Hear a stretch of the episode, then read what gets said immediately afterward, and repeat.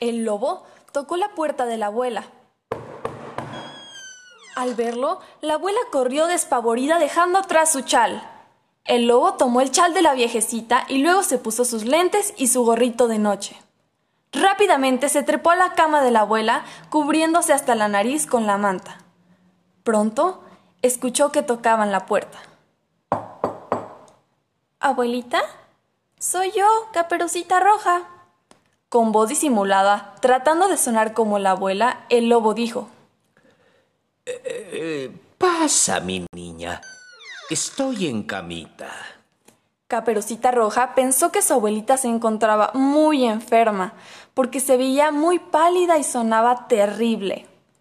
Mmm, abuelita, abuelita, ¿qué ojos más grandes tienes? Son para verte mejor, respondió el lobo.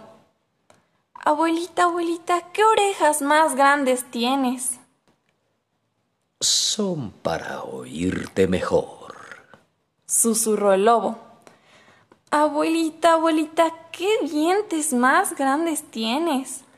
Son para comerte mejor. Con estas palabras, el malvado lobo tiró su mante y saltó de la cama. Asustada, Caperucita salió corriendo hacia la puerta.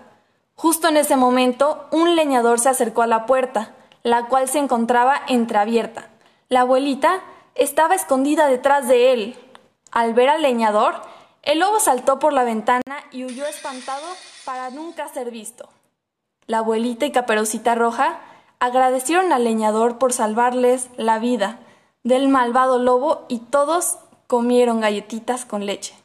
Ese día, Caperucita Roja aprendió una importante lección. Nunca debes hablar con extraños.